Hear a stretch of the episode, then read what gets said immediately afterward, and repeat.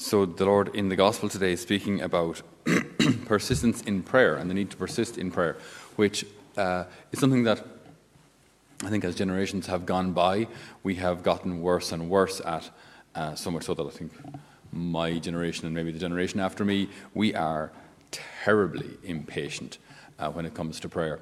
Because life for us is everything is just so much quicker. You know what I mean? Everything is just, everything just moves, and you want entertainment, you can have entertainment. You want to watch a TV program, you don't have to wait until next week to watch MacGyver. You can just watch a box set of MacGyver tonight until tomorrow morning, and then sleep in until lunchtime, and live your life in your pajamas. It's amazing. Uh, so.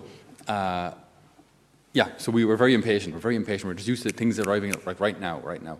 So the idea of having to invest, and it can be at times for years in a prayer intention, uh, is, is, is, very difficult for us. Like, I mean, I've, I've, seen and heard people who said, Look, I've, I've prayed a whole rosary and the thing hasn't been answered yet. I mean, what's the problem?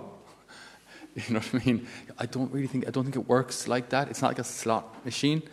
Um, uh, you, sometimes you have to, and okay, so two things on this the reason the reason the Lord may delay in prayer. Okay, there's, there's, there's, there's, a couple of reasons. But one may be that maybe the time isn't right. Okay? So maybe it's not right for that person that you're praying to fall helplessly in love with you. Maybe it's not the right time. Okay? You're only seven years of age. Okay? Give it time, the time will come. Okay? Right? I remember when I was when I was in fifth year, I was praying. I actually did actually actually pray that a particular girl uh, would, you know, that things could, you know, a bit of a blossoming friendship kind of a thing. That would have been nice. Um, uh, so I, yeah, I was praying at the time, and uh, then the, the, song by Garth Brooks, "Unanswered Prayers," came out. I used to sing that with a particular, particular, particular gusto.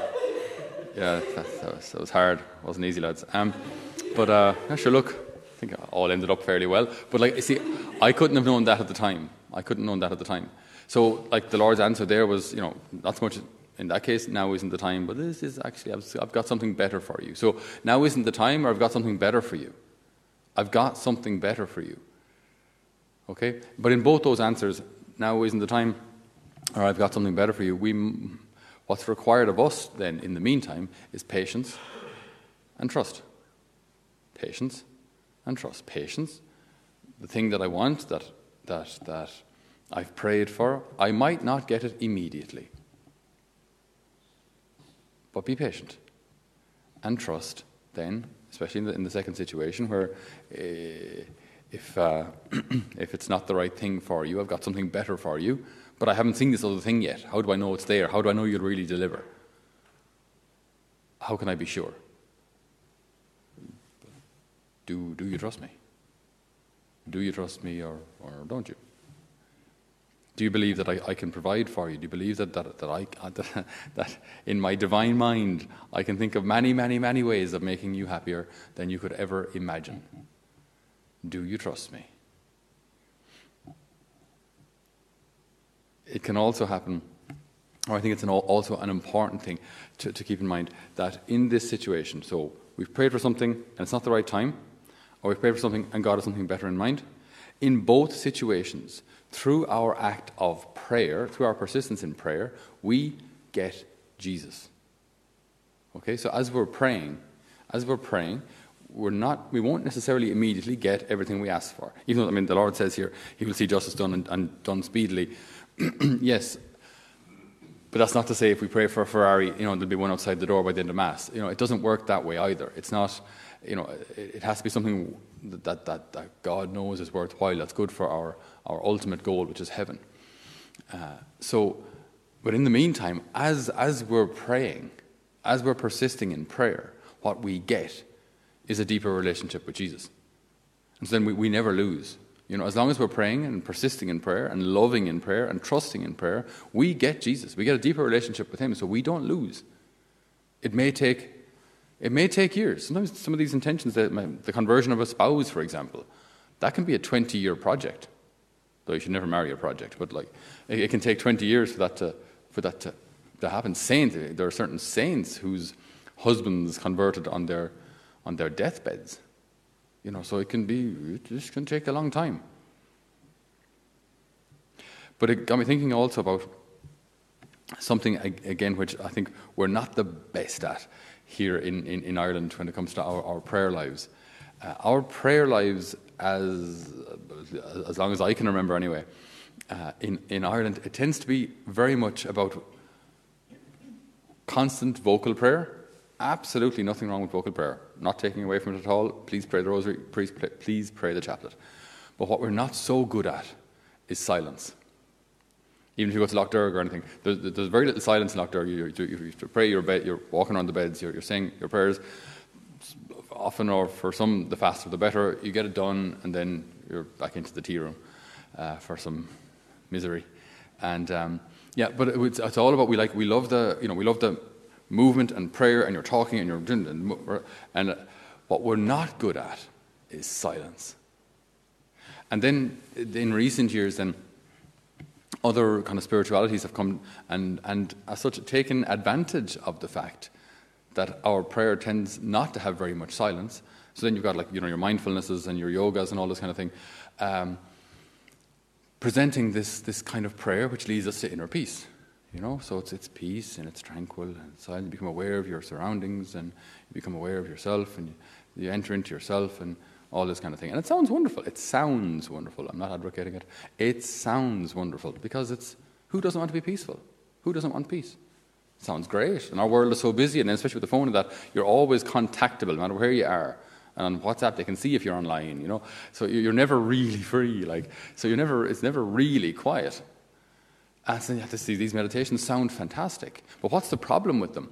Well, the problem with them is Christian prayer is Christ centered. Christian prayer is Christ centered. So our prayer leads us to Christ. So then, even in our silence, right?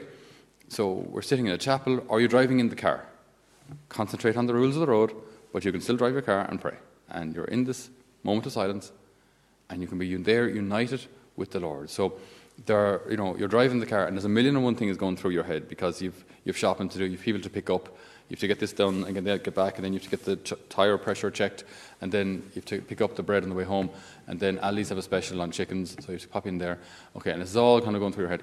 And you know, as you're driving, you think, okay, Lord, Lord, Lord, Lord, I better I want to give some of this time to you, okay, because you deserve it. And I know that once I get home and the kids are back from school, I'm going to be flat out until they're flat out at, at, at about half eight.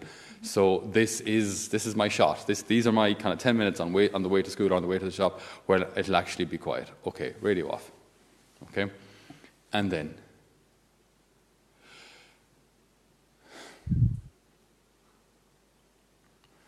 we have to enter into this place inside where we meet the Lord.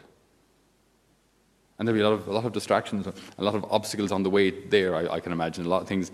But I find, and I'm, I, I'm really no expert. I really should be a whole lot better at this by now. But I find what, what helps is if I try to use the distractions and the obstacles as aids to my prayer. Rather than kind of giving out to myself for being distracted by a certain thing, bring that thing into my prayer. So you want to pray, but you're so annoyed at that person. You know, so annoyed at someone for whatever they said or did.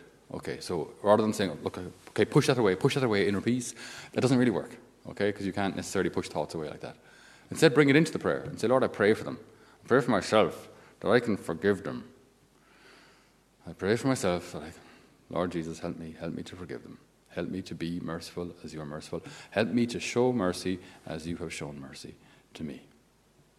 And now your distraction has just become a prayer. And then you don't need to be afraid of distractions anymore. Just bring them in. Bring the whole lot of them in. Bring the family of distractions into your prayer. So, what else is there? Well, maybe there's a like there, are unfortunate situations with families and wills and all that kind of rubbish going on as well, and there are you know brothers, sisters looking for a bigger cut of the will and contesting this, that, and the other, and it's just all so divisive. So Lord, I pray for pray for my family. I pray for Tommy and Jerry and Michael and Anne and whoever else, and and pray for peace in the family. And just in the silence of your own heart, you see, your whole life now is getting brought to the Lord. And you don't have to tell Jesus what the solution to the problem is. Know, so, so Jesus, I'm a, there's a will going on here. I'm not sure if you're familiar with the concept, but uh, we've you know inheritance tax to pay, and you know if we can divide it out this way, then we pay less inheritance tax. So, so what we need to do, what you need to arrange, Lord, is um, if you don't mind, if you could get Jerry to sign that thing there, and, just I mean, you don't have to actually come up with the answer to tell him what to do. You give it to him. You just you, you just give it to him. Tell him what the situation is. Not that he needs to be told. He knows, but you need to say it. You give it to the Lord, and then so this is this is how we attain peace and, and, and silence in our prayer. It's it's it's not about kind of artificially shoving out the world because I don't think we can do that. But you just bring it all into the presence of the Lord, and you just you leave it there. So all these other forms of meditation, what, what, they stop short of doing is bringing us to God. Like this kind of centering idea. It brings you to the center of yourself. And what's there? Well, nothing. That's useless. Sorry, like, but that's, that's really unhelpful.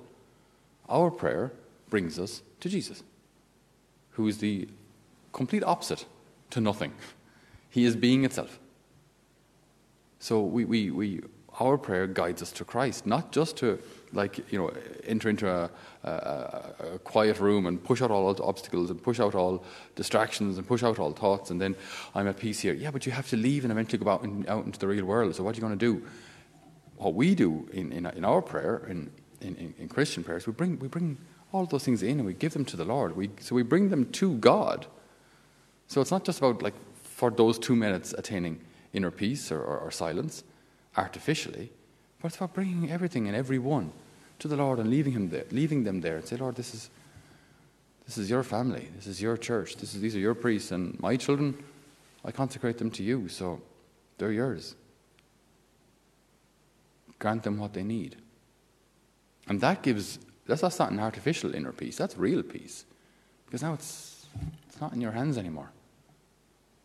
We keep giving things over, keep handing, handing things over. And then we leave our time of prayer, or, or the car journey stops, or we have to leave the Adoration Chapel, and we go out into the real world, and it's, it's not scary anymore.